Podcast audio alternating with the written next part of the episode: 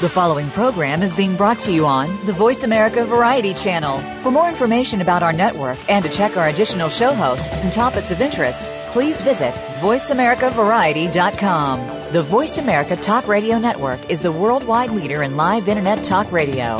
Visit VoiceAmerica.com. The views and ideas expressed on the following program are strictly those of the host or guests and do not necessarily reflect the views and ideas held by the Voice America Talk Radio Network, its staff, and management.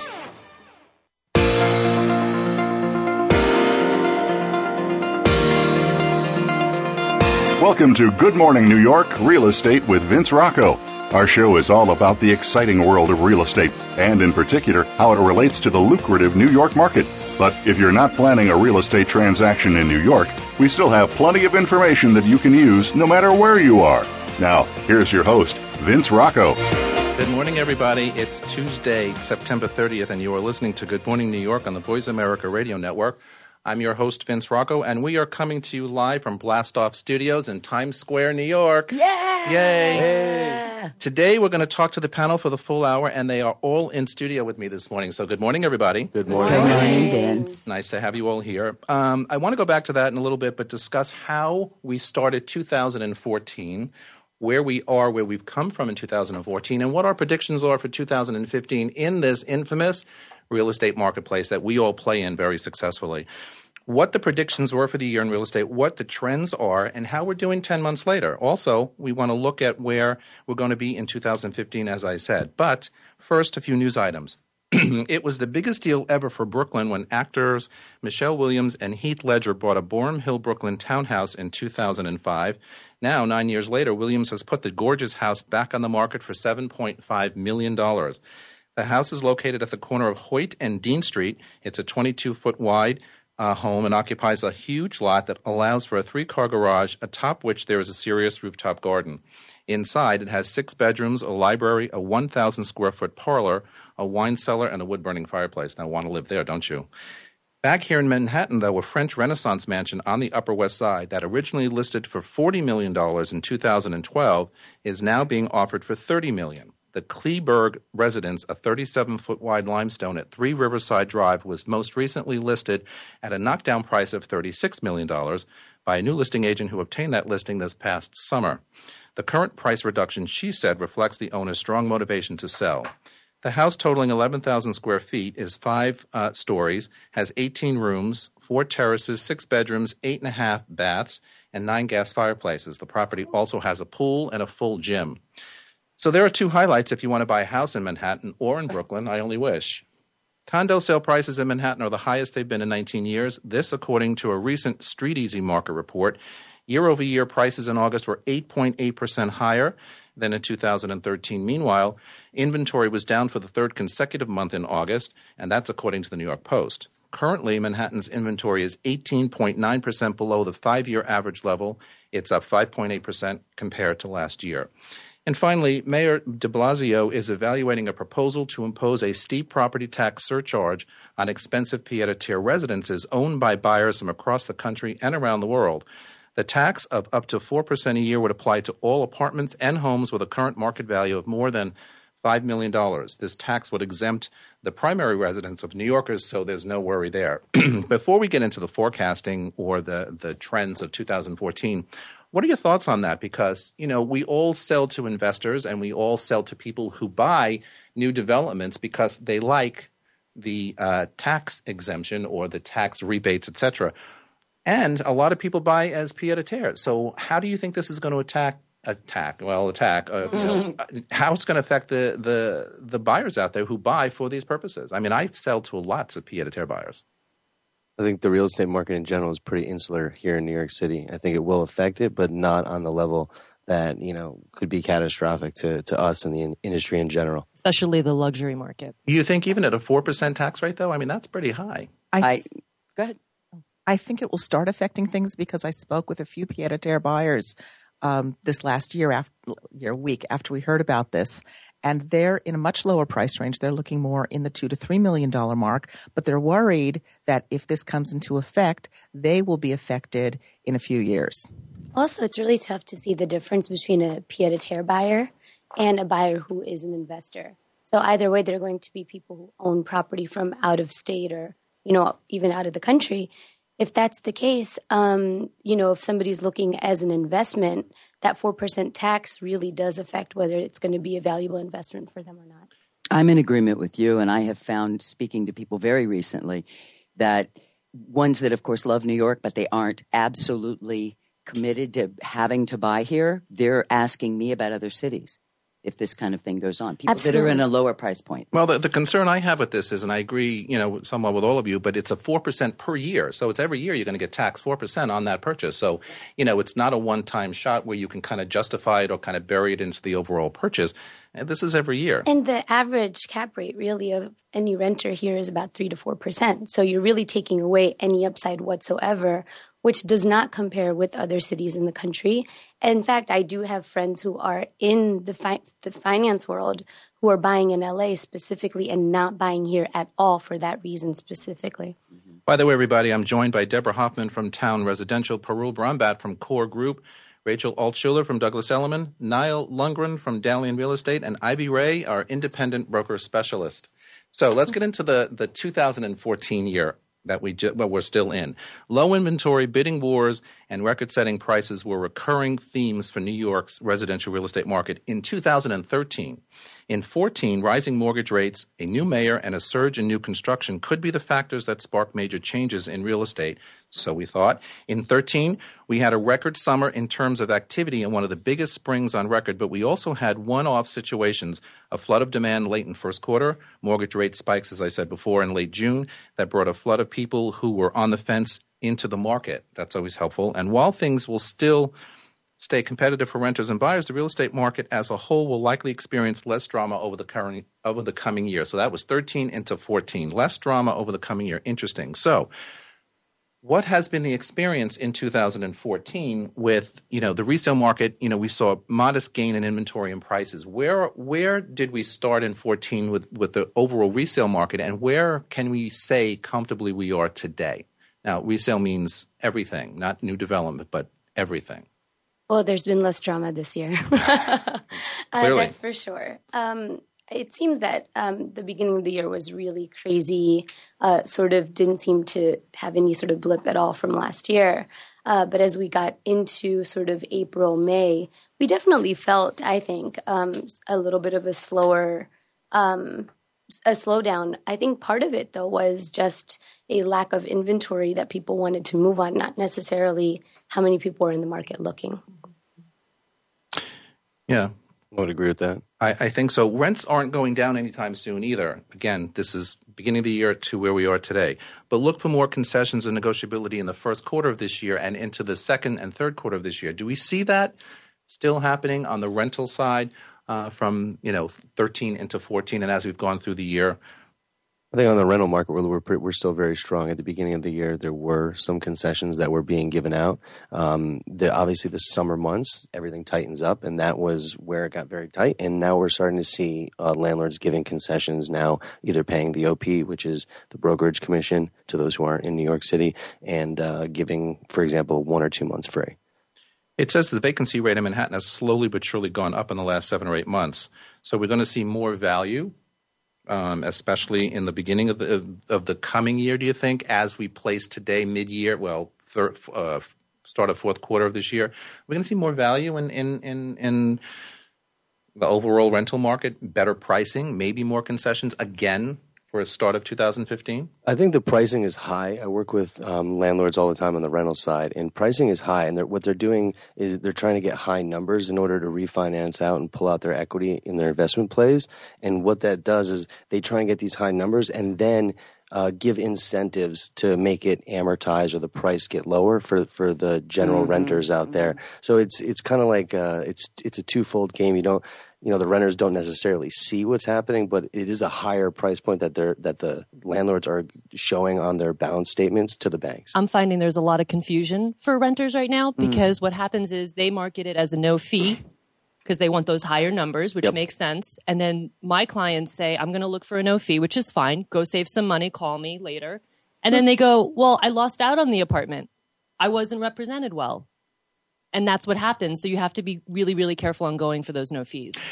Where, where's the where where's the market for rentals trending right now? Where where's the the most activity happening in the rental market right now? We've, we've talked about this a couple of weeks ago, but you know, as we go through each week lately, things change you know drastically. Where where is it hottest right now? The outer boroughs. I'm finding Queens.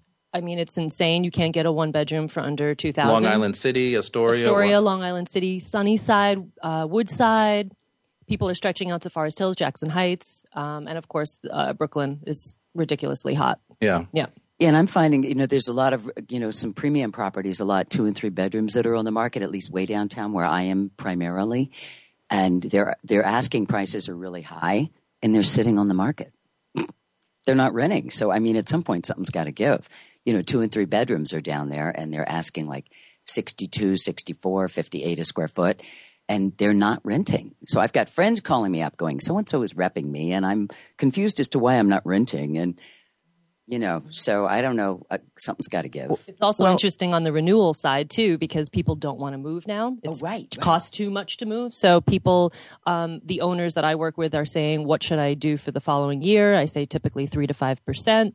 Um, and they're getting away with the higher end. So the cost of moving is, you know, application move in, broker fee, the mo- actually moving trucks. Like everything is just so expensive. People are staying.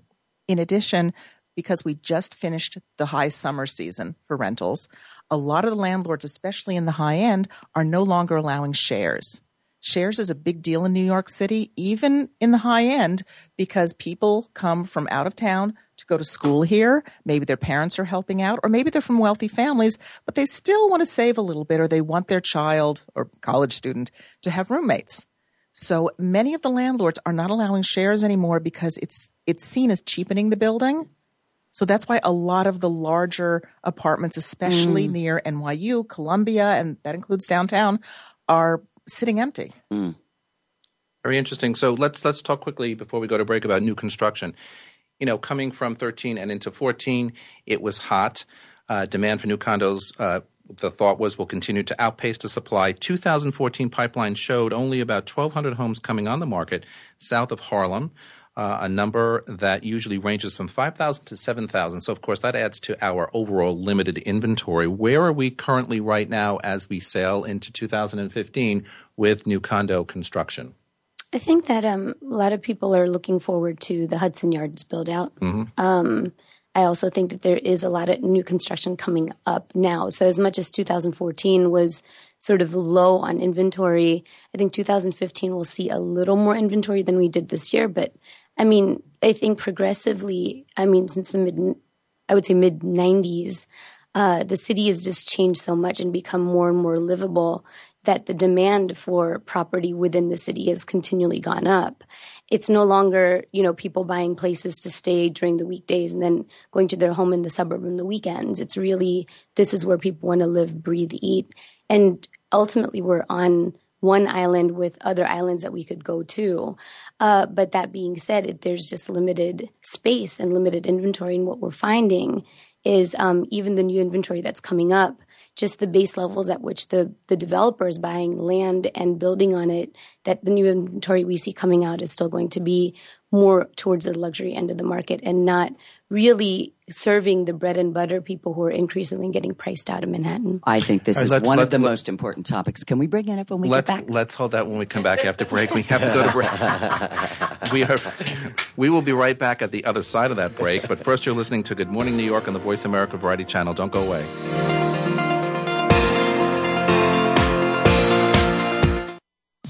Streaming live. The leader in Internet talk radio. VoiceAmerica.com. Put Blue Realty Group to work for you. Blue Realty Group is a full service luxury real estate brokerage firm in Manhattan. With our global reach, unrivaled marketing capabilities, and veteran team, Blue serves some of the world's most exclusive and high profile buyers and sellers. Visit us today at BlueRealtyGroup.com. At Blue Realty Group, we feel that people matter and results count. Our mission with you is to meet and deliver expectations to drive the results you want. We're ready now. Visit BlueRealtyGroup.com. That's B L U RealtyGroup.com. The Internet's number one talk station. Number one talk station VoiceAmerica.com.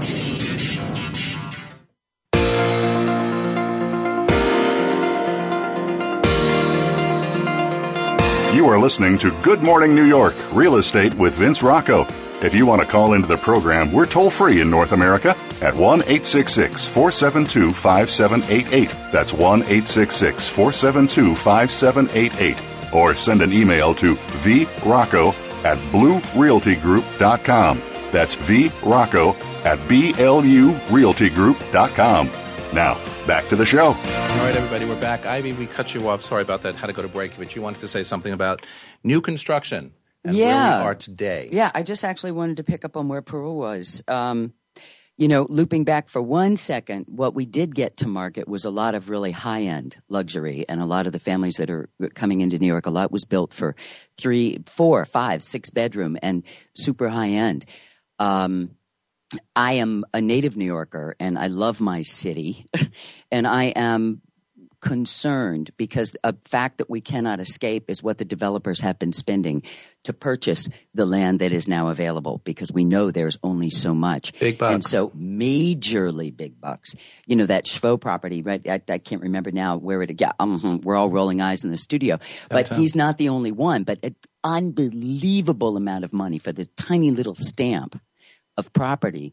And the developers are saying now, in order to be able to sell their places, they're going to have to charge exorbitant amounts of money price per square foot. Per foot, yeah. And, you know, what about our regular people? And what about the people that have like normal jobs and aren't in the uber high end luxury? You know, I, it's a big concern. And I, wonder what's going to happen. And what's important is how we actually um, define what is high end luxury in this town, and what is pow- and what is what is you know bread and butter. I mean, Yeah. your average like you know even investment banker is bread and butter at this point relative to the prices that we're looking at on the higher end. And I think it's really funny that affordable luxury is one and a half to three. Only, in I- New- only in New York City. Thank Correct. you. Yeah. Well- I'm, I'm with you. typically, you know, only in New York City, perfectly said, because, you know, I sometimes go home and scratch my head, even after 13, 14 years in this business, been around the block in other industries in this town. It's only in New York that you see this stuff. And even my brother says to me when he listens to the show, I, I can't even get over some of these prices. I can't even get over some of the things you guys talk about because it's so completely different from just 30 miles north. Mm-hmm. I think Yeah. it's going to be very interesting in about a 10 to 15 year mark to see these condos ah. with the abatements and then unabated and those ah. comps on the resale side. That's going to be really I, interesting. I wanted to Yeah. ask about hold a second. I wanted to ask about that when we talk about 2015 predictions because I have to believe that all of us would feel the same way about when that stuff comes to end. Where does that take us from a price perspective, from Inventory going up. inventory, from comps? I I mean everything. Yeah. Deborah, you wanted to talk about uh, conversions. You said something about conversions earlier. Um, Yes, during develop- during the downturn, a number of developers bought rental buildings and held on to them. So they bought them at a lower price point. And I know on the Upper West Side there are four pre-war conversions that I know are co- coming on the market. Three others that we're speculating about, and there's a couple on the East Side which are not pre-war. They're 1960s, which only some people know about because they know the developers. Uh, but looking at the price per square foot on these, they're much lower than what the new development is. And I think that is going to price adjust the market. Remember, these are these conversions are not getting the rebates. Here's the question though Are they That's- actually coming out? So, are the developers then going to keep that higher margin for themselves and still sell these at market value, quote unquote, what market value is right now? Or are they actually going to try to serve that mid market that still has some space and a lot of interest? And will that get snatched up immediately? It depends I on the mean, that'll, development. that'll I've- go I've so seen that's, a very, both. that's a very Yeah. good I've question seen because I'd both. like Yeah. to see where that goes. Well, Yeah. I've I've seen both, and talking with some of these developers or talking with the people who were involved in them. Um, some of them, because of what they paid for the buildings, are able to ask a little more, but they know they're not going to comp out if people are getting financing. We keep talking about how cash is king. There's so many cash buyers, but that's because it makes a good news headline. There are a lot of people who are financing. I agree with you. Yeah. I was talking to one of my bankers yesterday in the office, and you know, of course, when they come around wanting to know where all the business is, it's always like, well, cash is king. Everybody's pay, you know buying apartments these days with cash. But you're right. The point is, for all those cash buyers out there, there are lots of financing buyers out there, and you know the market when things I believe are priced right are moving. Let's talk about this is an interesting one because coming into 2014 well, prior to 2014 or going way back, co ops and condos are really very, very different. But market pressure mounts for co ops to behave a lot more like condos these days. Even some condos start acting like co ops, whatever that means. But, huh. you know, co ops keep a tight rein on the application process and who can come into a building and who cannot.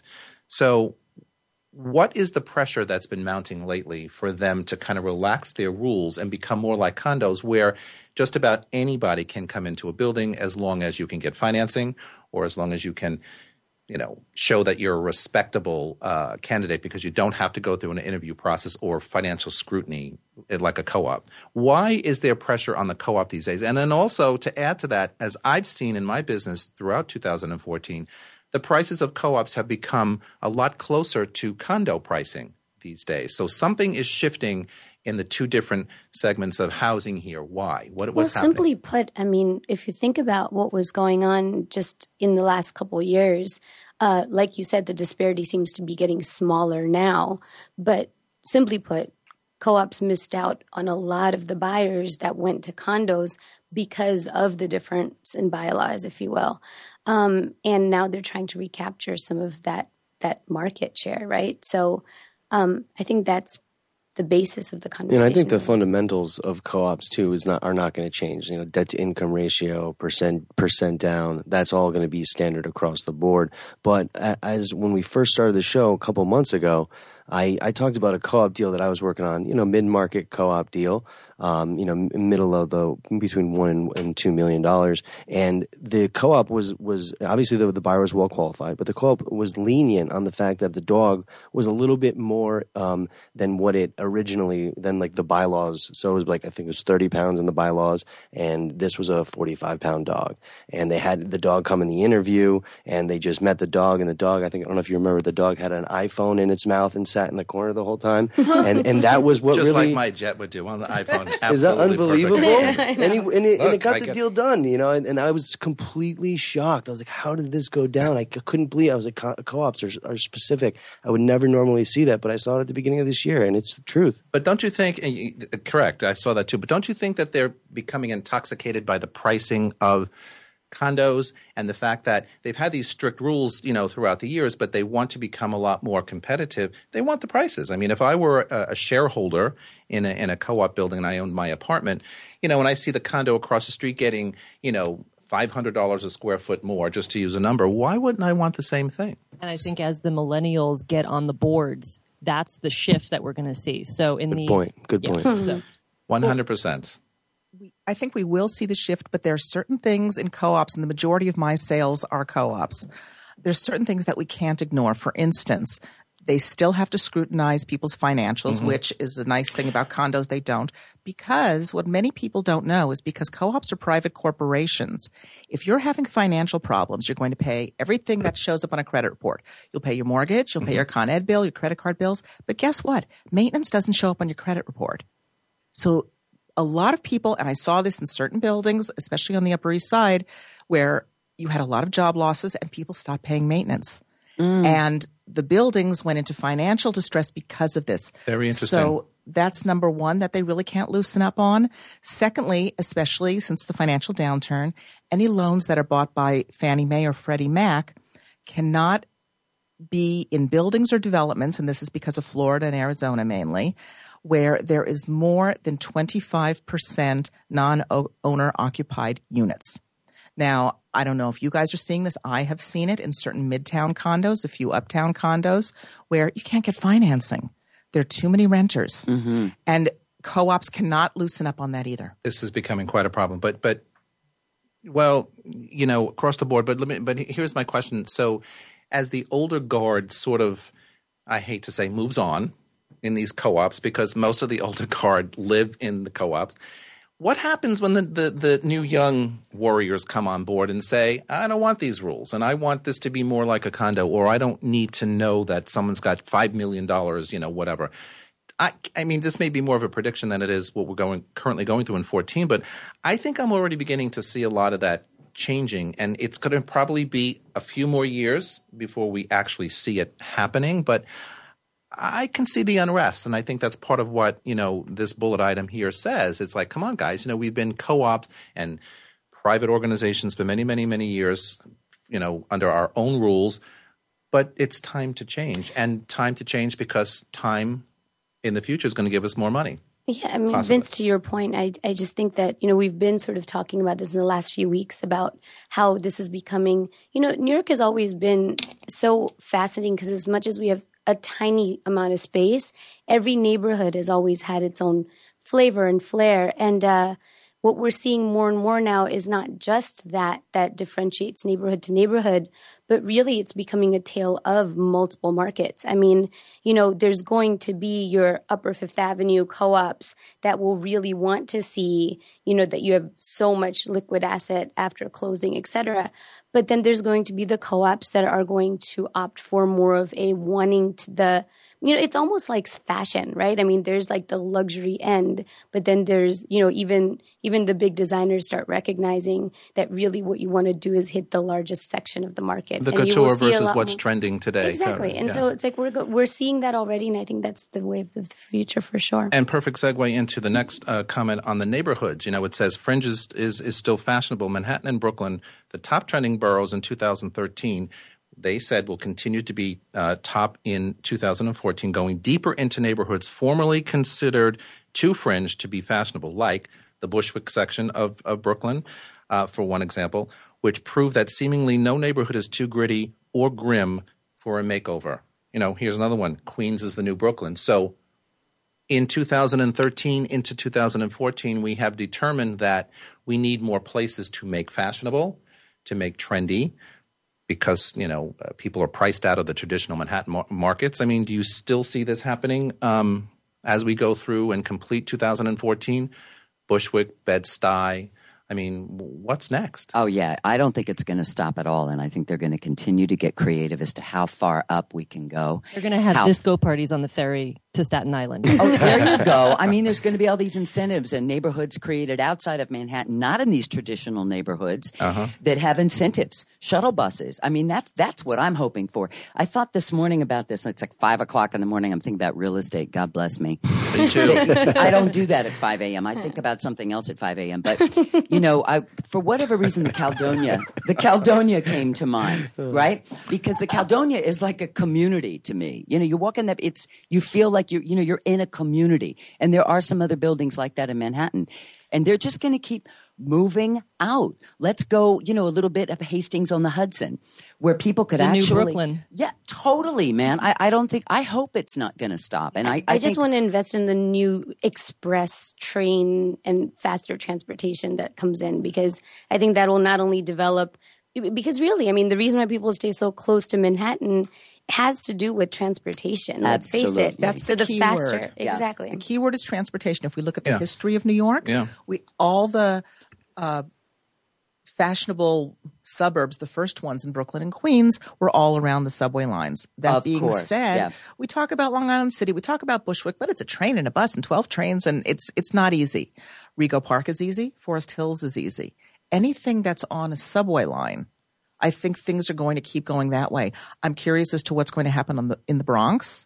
I'm not so I guess optimistic, I'm sorry, about Staten Island because the transportation is not there. You have the ferry and then you have the bridges going outside of Manhattan. I, the research I was doing this week said the Bronx has been sleepy and will continue to be sleepy through throughout 14 and into 15. I, it begs the question, though, why? There's certainly transportation that goes up up to the Bronx in, in all different directions four, five, six, uh, one, two, three. I mean, so there are there are places where these trains go to.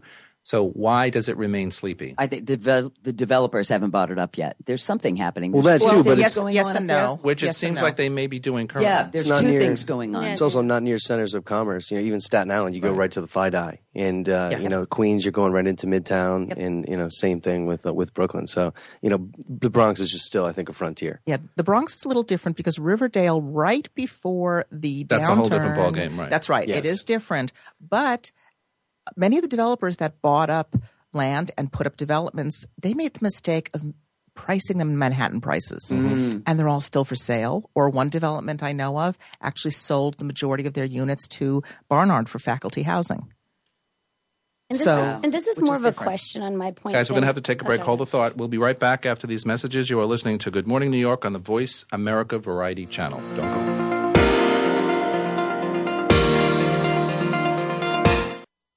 Stimulating talk Gets those synapses in the brain firing really fast. all the time. The number one internet talk station where your opinion counts. VoiceAmerica.com. Put Blue Realty Group to work for you. Blue Realty Group is a full service luxury real estate brokerage firm in Manhattan. With our global reach, unrivaled marketing capabilities, and veteran team, Blue serves some of the world's most exclusive and high profile buyers and sellers. Visit us today at BlueRealtyGroup.com. At Blue Realty Group, we feel that people matter and results count. Our mission with you is to meet and deliver expectations to drive the results you want. We're ready now. Visit BlueRealtyGroup.com. That's B L U RealtyGroup.com. Streaming live. The leader in internet talk radio. VoiceAmerica.com.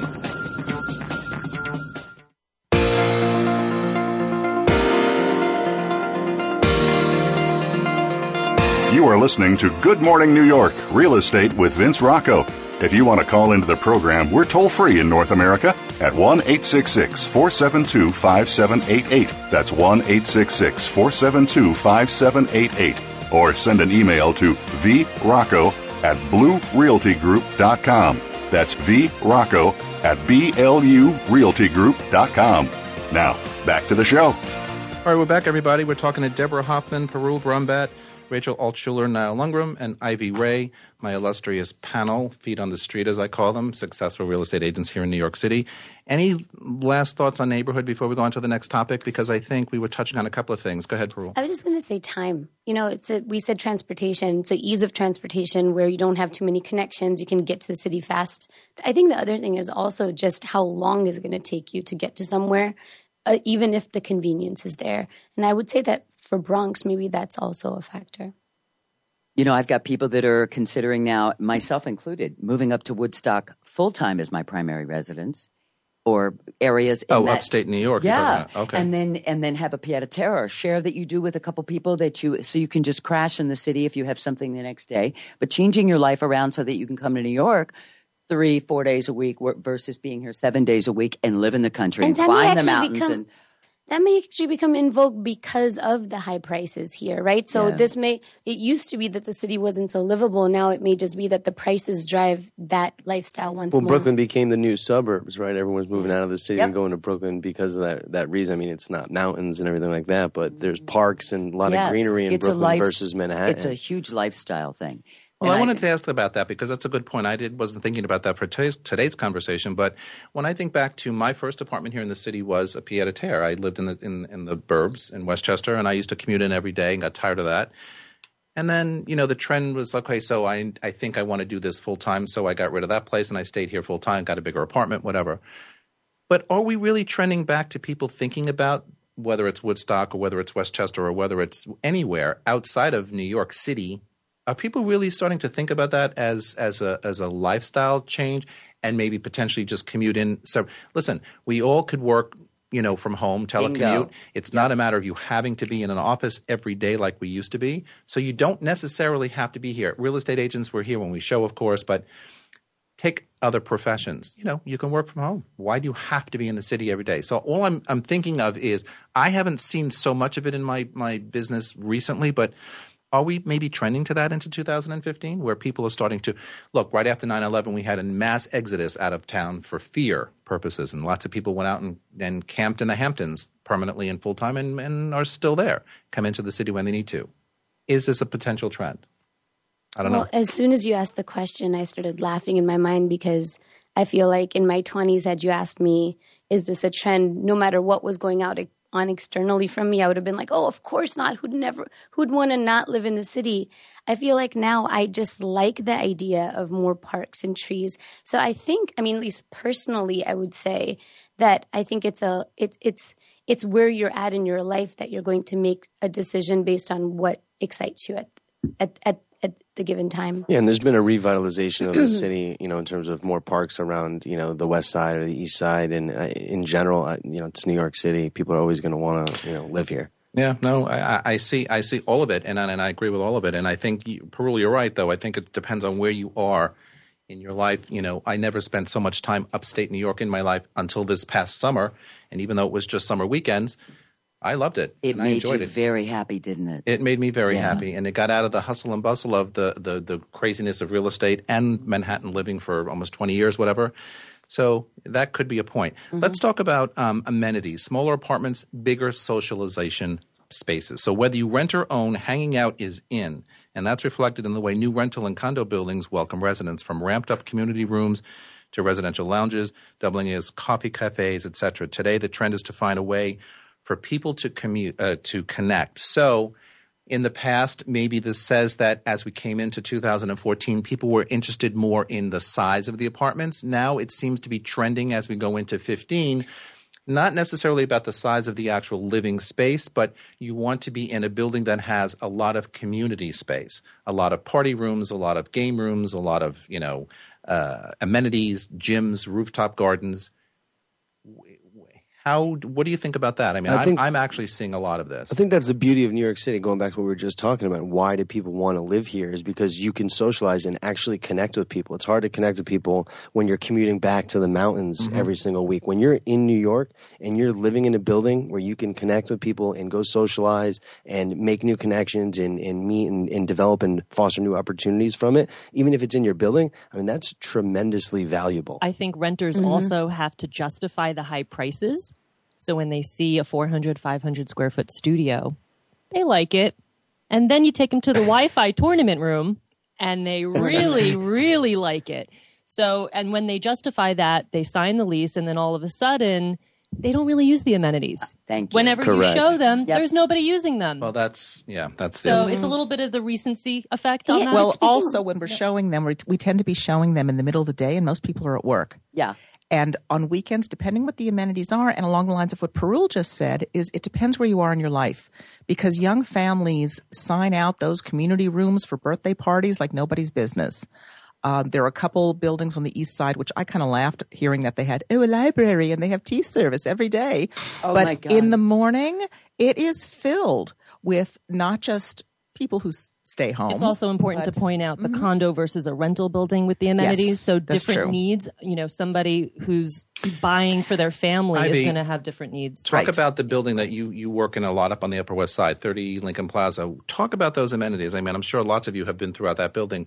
The rooftop and what goes on on the top of that building is oh, out of Oh, control. It's extraordinary, and It's so out of you know the other building. I roll a lot downtown in one perf- in one other building as well that has some of the finest amenities in the Pine? city. Yeah, Twenty Yeah. Pine, and then Thirty West Sixty Third. Yeah. They both have crazy amenities, and at Thirty West Sixty Third, you pay high prices and you have to pay for the amenities. And if you bring guests, it's an arm and a leg. Yeah. people still really purchase or rent in that Happy building. hour every day at five o'clock. The Wow. amenities. Yeah, there's a bar. There's you know three rooftops. There's a barbecue. There's all this stuff. But what I wanted to say, I found two years ago everybody wanted the amenities. When this first really started happening, or whenever that was, you guys help me out.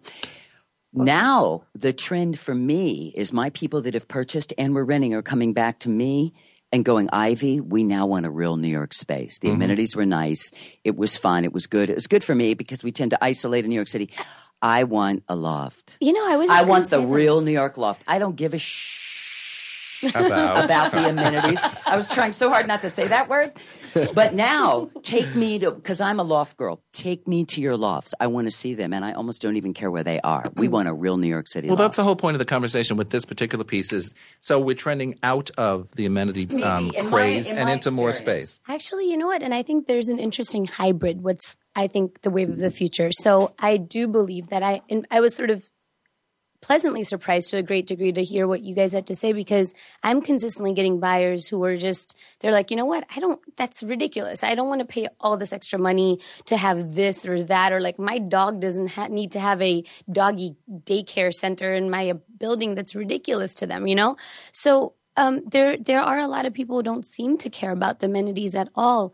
However, I do find that we live in New York. To Niall's point, um, because we like community, we like meeting people. We're very social beings in this town. And so the trend seems to be sort of using a lobby space for coffee or for breakfast um, and having sort of a space that as you walk through it, you feel that sense of community more so than that exclusive party room that is only for your personal events, but it's kind of tucked back and hidden. And circling back to what we had spoken about before, what Niall touched on, uh, we were talking about financing and problems in condo buildings, and Ivy mentioned speak uh, charging for a lot of the amenities.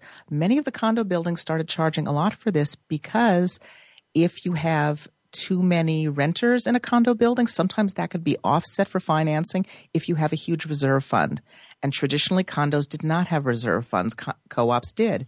So, this is a way of feeding their reserve fund. That and another thing condos are doing, which is coming back to why co ops are becoming a little more um, attractive, is because the fees to rent out your apartment in a condo, mm. many of them are going through the roof either that or a move in move out fee of two thousand dollars. Agreed. It's ridiculous, and it crazy. all crazy. it all goes into that reserve well, fund that, that the buildings did not have. Right. I think we need a whole new whole show on managing agents and fees. Mm. Really, yeah. coming up because the the the uh, reserve fund and the line item, you know, funds that banks. The reason why banks don't want to lend is because of those um, depleted uh, funds. Anyway, talking about rising mortgage rates Coming into 14, they say they will likely dampen the purchase prices by mid 2014. So where have we become? Where have we gone from 2013 into September 14 with with rates?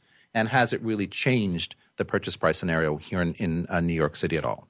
Well, they haven't gone up that much, and they've been kept low, what quote unquote artificially, right? I mean, they've been kept low by our system, and um, and so it is still, I, I think that it's still a concern um, when those rates do start going up, what's going to happen. But it didn't affect us because the thought process at the beginning of the year was, will they go up? And if they do, how does it affect us? And we haven't had to face that so much this year. I'm sure all of you will, will remember it was very interesting around June where everyone started saying, wow, the rates on a 30 year jumbo mortgage are less than on a conforming loan. So try to get your buyers that are right on the edge to take out 2000 more dollars so they can get that. And that was unheard of. Mm-hmm. Oh. Yeah, and there's still confidence. I mean, Janet Yellen um, recently said that she's going to keep interest rates low, so I, I don't see that mm-hmm. going up like crazy. And historically, you know, my my parents purchased their home at 18 percent interest rate in, in, the low 80s. I mean, we're we're talking at we're four percent. You know, that's crazy. Free, free money. it's crazy. Yeah, it is free money. When it goes to four to 4.5, people yeah, flip out. Rates are rising, but I mean, it's not yeah. only free money; it's like not even worth talking about. Yeah. It's, it's it's insane, but yeah, where we where we have been and where we, we, we are going. So we've got to take another break. On the next side of the break, we're going to talk about some um, last minute thoughts on 2014 and where we think we're going to be in 2015. So don't go away. We'll be right back.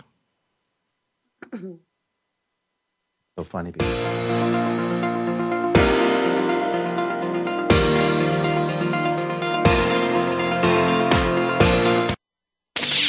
The Internet's number one talk station. Number one talk station. VoiceAmerica.com. Put Blue Realty Group to work for you. Blue Realty Group is a full service luxury real estate brokerage firm in Manhattan. With our global reach, unrivaled marketing capabilities, and veteran team, Blue serves some of the world's most exclusive and high profile buyers and sellers. Visit us today at BlueRealtyGroup.com. At Blue Realty Group, we feel that people matter and results count. Our mission with you is to meet and deliver expectations to drive the results you want. We're ready now. Visit BlueRealtyGroup.com. That's B L U RealtyGroup.com. Stimulating talk gets those synapses in the brain firing really fast. All the time. The number one internet talk station where your opinion counts. VoiceAmerica.com.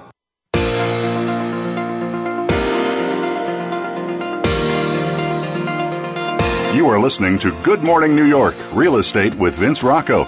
If you want to call into the program, we're toll free in North America at 1 866 472 5788. That's 1 866 472 5788. Or send an email to vrocco at bluerealtygroup.com. That's V Rocco at BLURealtyGroup.com. Now, back to the show. All right, everybody, we're back at our last segment, and we're talking a little bit about where we have come from throughout 2014 and in a few minutes talk about some of our predictions, personal predictions for 2015. One last thought on 14, though. It said in the beginning of the year that inventory was going to ease up a bit and expand just a little bit. Not much. No one predicted a huge amount of inventory. I personally didn't see too much of that. Where where are we with that in September of 14 coming from, you know, 13 and in? I saw it in what of course it's New York, we consider the low end. The studios, the one bedrooms, which were really sitting on the sidelines for years, they really started to take off the end of 2013, but continued through ta- 2014. What neighborhoods? Surprised me. All over. Really? Where there are, yeah. Yeah. Because I, I have all these one bed buyers that finally came back out. I didn't close hardly one, and they were like 10. We bid wars. I mean, so There's- everyone's saying they didn't have the bid. We, There mm-hmm. was no damn property. Well, there was there was a lot on the Upper East Side, Well, yeah. Midtown. Right. Wait, Midtown East. There was some in Chelsea and in um, Hell's Kitchen, Clinton, which we discussed. And I'm the downtown Really- girl, and there was none. Well, you also have to realize how things were built. Yeah. You know, m- most of the things were built as larger apartments and lofts, and you're not going to find them Yeah. unless you, you know, want to live in a closet in the village for, you know, nine thousand dollars a month. And and and people do. Trust me, I've been in so many situations down there trying to sell apartments is crazy. But I saw a little bit about what you just said, but um, also, you know, one of the things that I would say, or what I would predict going into 2015, where inventory is concerned, um, I think it's going to stay where it is. It may come up just a little bit. I hate, you know, well, I, I- see, I see the the purchase power trending towards the buyer. We have been 18 months or so, maybe a little longer, on the sellers team. I see it. I see it shifting a little bit each day, and I, I and agree. I, I, I don't know necessarily what that means because I think it sometimes takes time. But it seems like you know there's lo- not a lot of movement and a lot of listings that I have at the moment. Perfectly well priced, perfectly beautiful apartments. I mean everything, you know, whatever. But it, it's just not there yet. So going into 215, you know, on, on one level, I think that we're going to see a shift in, in the purchase power with the buyers out there. I, Well, I, I don't wonder about that actually because I feel like we're we've come out of the summer and this year, you know, the Jewish holidays have fallen later. And for those of you who are not in New York, uh, really, I mean, and whenever there's you know the high holidays, it really does affect the market. It slows it down tremendously. So I think Yom Kippur is now this Friday, weekend. Friday, Saturday. Sunday. Right. Friday night and and so Saturday. once we get past this weekend, I'm curious to see what the fall market looks like. So I think it's mm-hmm. tough to tell because I think it was it was slower on the uptick because of the mm-hmm. way the timing has been this year for the holidays. I, I agree with that, but what do you think, Parul, going into 2015? So, say we come out of mm-hmm. the, the the high holy days, you know, the next week or two, and start, and what is it, five, four or five weeks, six weeks into the Thanksgiving holiday and into the Hanukkah and Christmas holiday. Where do you think? Do you think that things will spike enough to uh, sell well in the next month or two before we get into the the new year? I think that there will be a spike to Christmas, and then I think after that we'll get our usual lull, um, and then we can get into our 2015 predictions whenever you're ready for them. But I think that I, I do think that the market's going to be hot in the next month mm-hmm. to two months. I agree with Parul, but I also agree with you, Vince. What I'm seeing is because the market was so hot and overheated, and as you mentioned, it was a seller's market, a lot of the sellers and some brokers who are not as experienced as all of us are were really overpricing apartments. Yeah, mm-hmm. for For sure. sure. There were, I know, I could think of three buildings where an owner put an apartment on the market way out of the stratosphere. And then four other apartments came up in the building. Based on that price, Yep. there are no comps to show any of this. But I think if people really have to move, if they really have to sell, they will get real, even if it's the beginning of 2015. Uh, tw- yeah, because um, they will have the holidays to think about it, to bounce it off their families, to soul search. And that's when I think we're really going to see some kind of a change, which will be good for buyers. And I think ultimately it's coming down to not being able to talk about the market as a whole. You know, it, I think we all I, I, recognize over the you know week per week, depending on where our focus is, even individually as brokers, tends to really sort of affect and shift our point of view. Um, and so, you know, I'm still working with a lot of condo buyers who are looking for those two and three bedroom apartments. And that market, I mean, it's I don't see the buyer shift there because you know, again, we're falling in that one and a half to three million yep. bucket that is just tough to serve. I, am finding right now there is a huge gap between sellers and buyers. Mm-hmm. Um, currently, I'm working with a lot of um, developers and investors going to these up and coming areas, and what they're hearing in the press is is how they're pricing it on the seller side, and the buyers feel they have more power now. So there's a, a, huge discrepancy. And so in Q4 and Q1 2015, I'm going to find in my predictions that there's going to be a gap. And it takes a really, really, really good broker to explain to the client, you know, how to negotiate, how to come in, you meeting of the minds and managing expectations. And a really interesting, yeah, and a really interesting point for that is I'm this week, I have been going through a negotiation and we did something that is completely unprecedented, which is literally spelled out our reasoning for our offer. Mm-hmm. on the so i'm representing the buyer and we in the offer letter said this is what's going on in the neighborhood. Here's the price. And we invite you the seller to come into the conversation because we're not trying to be unreasonable. This isn't a matter of trying to drive down the price in a way that is unfair. We're trying to f- see and feel why you believe that this is worth a different number so like literally we invited them to mm-hmm. have an actual conversation with us, which is, I think, becoming more important. That's very important, and yeah. that's a very. I did that once actually, beginning of this beginning of this year for the first time. I haven't done it since, but uh, it worked. Yeah, it really I, I find myself doing the same thing. and just to hop on all of you for one sec, I agree with you about the wide chasm that's between sellers and buyers, and I think that there are brokers that are coming crazy high in their pricing. I mean, nuts. And then what it is is that the, the, the, seller gets excited about that pricing. And then you've got a savvy broker on their hands. They do their due diligence and they come up and they even go, you know what? We are moving up. The prices are moving. So we'll give you this. And you give them all the explanations. But then you've got a seller who's got this number that is completely unreasonable in their head. So when they come down $500,000 to get in the ballpark that's more reasonable, they feel like they're selling out. So it's, I am hopeful for that chasm to lessen so that we can close some more deals.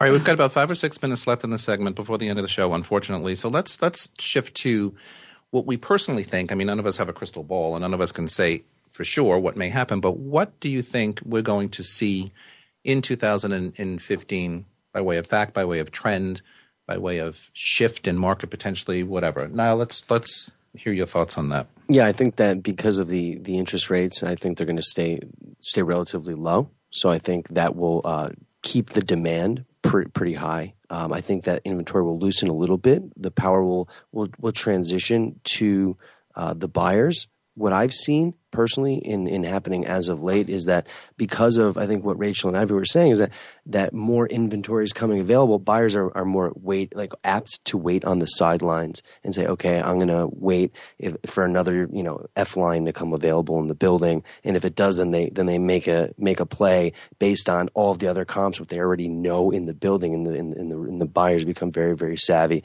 So I think buyers are becoming more savvy. They're not as hot as they were at the beginning of 2013. Just you know, crazy bidding wars, just just putting you know not a major down. sense of urgency, but yeah. when something comes up that they're looking they're for, gonna, they're going to pull, the trigger pull the trigger immediately. Yep.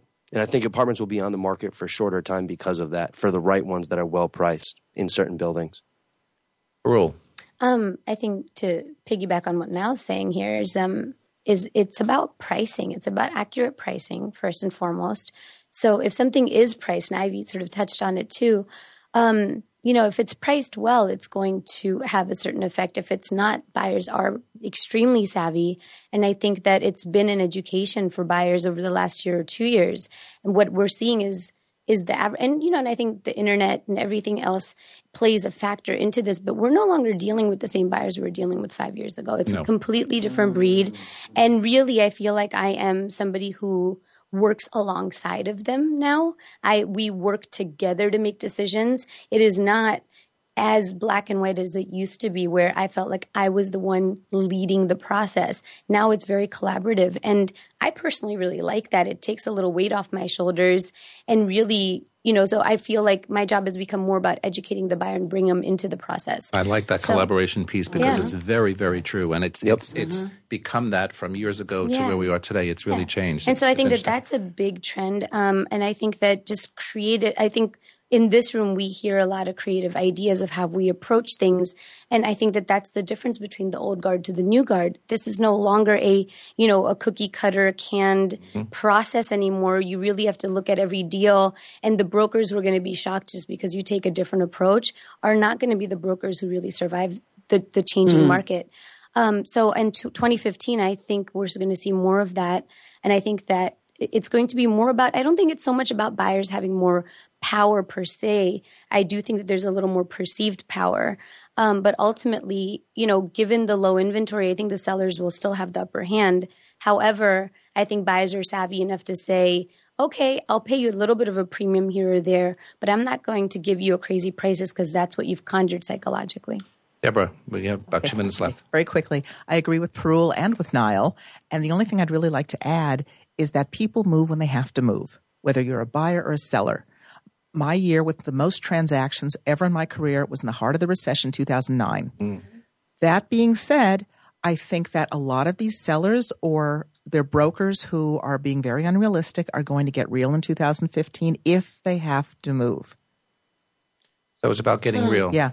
Uh, few few points. I see new development focusing on more of the affordable luxury we talked about earlier uh, a need for smaller apartments, the price point under 2 million. I do see because inventory is 50% of what it should be, it's going to be a really, really strong year. It, it's mm-hmm. with the rates being low and that, I mean, it's like, it's a no brainer. So I feel really, really positive about next year. Um, and I'm excited for the rental market also is going to be really really strong. I am I'm really really excited about next year is what I want to say and I'm going to mm-hmm. leave 10 seconds Ivy 10 seconds. Oh, 10 seconds. Sorry. I hope if I can put a little hope in here that developers have more discernment and respect for the history of our city. That is my personal hope. If you look at the rest of the world, they pay homage to where they came from and we're kind of tearing down New York. So I hope that, oh my God. Okay, until next time, we have to go. But until next time, thank you for joining me, everybody. We always run out of time. I hate that. I look forward to being with you next Tuesday at 9 a.m. Eastern, 6 Pacific on the Variety Channel here on Voice America. You can always catch the show later in the day on podcast. Have a great day, everybody. Thank you, Vince. Thanks, Vince. Have a great one. Bye.